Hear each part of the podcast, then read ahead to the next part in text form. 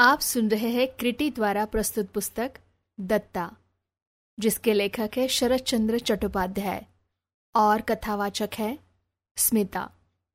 कहानी बाईसवीं। रात को न सो पाने की पूरी थकान लिए हुए विजया जब नीचे बैठक में पहुँची, तब देखा कि कचहरी की बही खाते मेज पर तह के तह सजे रखे हैं और बूढ़ा गुमाश्ता पास ही खड़ा प्रतीक्षा कर रहा है। बड़े विनय के साथ बोला माँ, आज ये सब वापस मिल जाने चाहिए। उसे दो घंटे बाद आने के लिए कहकर विजया ने ऊपर का खाता उठा लिया और खिड़की से लगे कोच पर जा बैठी। उसमें मन लगाने की शक्ति ही नहीं रह गई थी।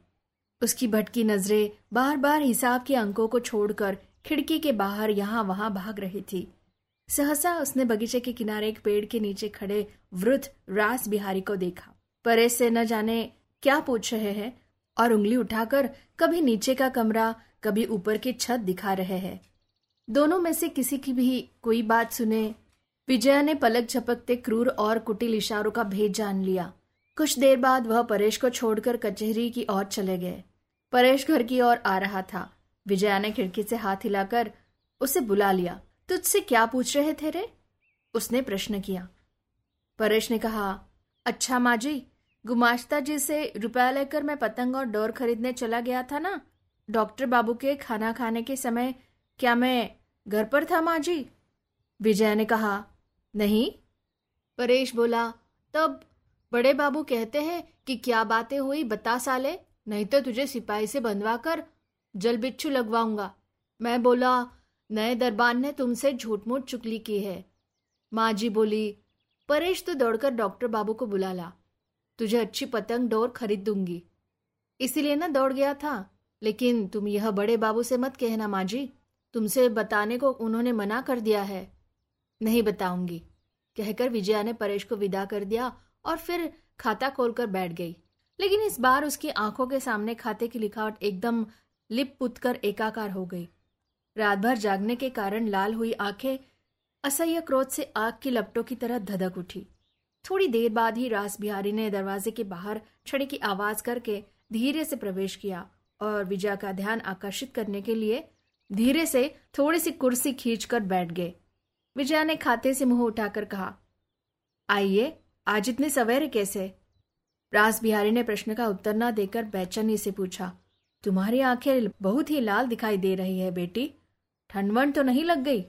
विजया गर्दन हिलाकर बोली, नहीं रासबिहारी उस पर ध्यान न देकर चिंता प्रकट करने लगे। बोले, बिना बताए तो मानूँगा नहीं बेटी, या तो रात को अच्छी तरह नींद नहीं आई? अथवा किसी प्रकार कुछ? नहीं, मुझे कुछ नहीं हुआ। लेकिन इस तरह आँखें लाल होने के कारण तो कुछ न कुछ। विजया को अधिक विरोध न करके काम में मन लगाते देख रास बिहारी रुक गए। थोड़ी देर चुप रहकर बोले, धूप के ही डर से सवेरे सवेरे आना पड़ा बेटी। सारे दस्तावेज़ देखने हैं। तुमने सुना नहीं? चौधरी लोग घोषणा पत्र की सीमा के संबंध में मुकदमा दायर करने वाले हैं। जमींदारी से संबंधित आवश्यक दस्तावेजे वनमाली अपने ही पास रखते थे। एक तो उनकी हमेशा ज़रूरत नहीं पड़ती थी। फिर खो जाने का भी डर रहता था। इसीलिए वह कभी उन्हें अपने पास से अलग नहीं करते थे। कलकत्ता से आते समय विजया उन सबको साथ ले आई थी और अपने सोने के कमरे की लोहे की अलमारी में उन्हें बंद कर दिया था। विजया ने मुँह उठाकर कहा, यह किसने कहा कि ये लोग मुकदमा दायर करेंगे? रासबिहारी ने जानकार की तरह हंसकर कहा कहा किसी ने नहीं बेटी, मैं हवा से खबर पा लेता हूँ। ऐसा ना होता तो क्या इतनी बड़ी जमींदारी इतने दिनों चला पाता? विजया ने पूछा, वे कितने ज़मीन का दावा करते हैं? रास बिहारी मन ही मन हिसाब लगाकर बोले, बहुत कम होने पर भी दो बीघे से क्या कम होगी? विजया ने लापरवाही से कहा, बस तो फिर वे ही ले ले। जरा सी जगह के लिए मुकदमेबाजी की ज़रूरत नहीं है। रास बिहारी ने बड़े आश्चर्य और क्षोभ के साथ कहा, तुम जैसे लड़की के मुँह से ऐसी बात सुनने की आशा तो नहीं थी बेटी। आज चुपचाप अगर दो बीघे ज़मीन छोड़ दे तो कल दो सौ बीघे छोड़नी पड़ेगी। यह कौन कह सकता है? लेकिन आश्चर्य है कि इतनी बड़ी फटकार का भी विजया पर कोई प्रभाव नहीं पड़ा। सहज स्वर में बोली, लेकिन वास्तव में 200 बीघे छोड़नी नहीं पड़ रही है। मैं कहती हूँ, मामूली सी बात पर मामले मुकदमे की ज़रूरत नहीं है रास बिहारी को चोट पहुँची। बार बार सिर हिलाकर बोले, यह किसी तरह नहीं हो सकता, किसी तरह नहीं हो सकता। तुम्हारे बापू जब मुझ पर सब कुछ छोड़ गए हैं और मैं जीवित हूँ, तब आसानी से दो बीघे तो क्या? दो अंगुल ज़मीन भी छोड़ देना अधर्म होगा। इसके अतिरिक्त और भी अनेक कारण हैं। जिनके लिए पुरानी दस्तावेजें एक बार अच्छी तरह देखना ज़रूरी है। जरा कष्ट करके उठो बेटी, संदूक ऊपर से ला दो। विजया ने उठने का कोई लक्षण प्रकट न करके पूछा, और भी कोई कारण है? रास बिहारी बोले हाँ है। विजया ने पूछा, कौन सा कारण? रास बिहारी मन ही मन अत्यंत असंतुष्ट हो उठने पर भी संयत होकर बोले, एक ही कारण तो है नहीं, जो मुँह जबानी उसकी कैफियत तुम्हें दे दू बेटी। तभी गुमाश्ते ने बही खाते के लिए धीरे से कमरे में प्रवेश किया। विजया ने लज्जित भाव से तुरंत कहा, इस समय तो हो ही नहीं सका। उस पर आकर ले जाइएगा। गुमाश्ता जो आज्ञा कहकर लौट रहा था कि विजया ने पुकार कर कहा, एक काम है, कचहरी का नया दरबार नौकरी पर कितने दिनों से है, जानते हैं? गुमाश्ता ने कहा, लगभग तीन महीने हुए होंगे। विजया ने कहा, खैर, जितने भी हुए हो उसकी अब ज़रूरत नहीं है। इस महीने में लगभग बीस दिन बाकी है। इन दिनों का पूरा वेतन देकर उसे आज ही जवाब दे दीजिए। गुमाश्ता आश्चर्य से देखने लगा। उसने अपराध जानना चाहा, लेकिन साहस न कर सका। विजया ने समझकर कहा, अपराध के कारण नहीं, वह आदमी मुझे अच्छा नहीं लगता, इसीलिए निकाल रही हूँ। लेकिन वेतन पूरे महीने का दे दीजिए। रास बिहारी का चेहरा लाल पड़ गया, लेकिन स्वयं को संभाल कर हंसकर बोले तो फिर बिना अपराध के किसी का अन्न मारना क्या अच्छा है बेटी? विजया ने कोई उत्तर नहीं दिया। गुमाश्ता ने सहारा पाकर कहना चाहा तो फिर उसे हाँ विदा कर दीजिए। आज यह कहकर विजया बही खाते देखने लगी। गुमाश्ता फिर भी आशा से कुछ देर खड़ा रहा। उसके जाने के पाँच मिनट बाद रास बिहारी ने अपनी प्रार्थना दोहराई। थोड़ा सा कष्ट उठाकर ऊपर गए बिना काम नहीं चलेगा बेटी। पुरानी दस्तावेजें एक बार आराम से अंत तक अच्छी तरह पढ़ डालना ज़रूरी है। विजया ने मुँह उठाए बिना पूछा, क्यों? प्रास बिहारी गंभीर होकर बोले, बताया तो कि विशेष कारण है। बार बार एक ही बात कहने के लिए मेरे पास समय नहीं है। विजया ने बही खाते पर नज़रें गड़ाए हुए धीरे धीरे कहा, सो आप ठीक कहते हैं, लेकिन ठीक कारण तो आपने एक भी बताया नहीं। बताए बिना तुम उठोगी नहीं? कहकर कुछ पल प्रतीक्षा करके वह धीरज खो बैठे। बोले, इसका मतलब यह है कि तुम मेरा विश्वास नहीं करती। विजया उत्तर न देकर नीचा मुँह किए काम करती रही।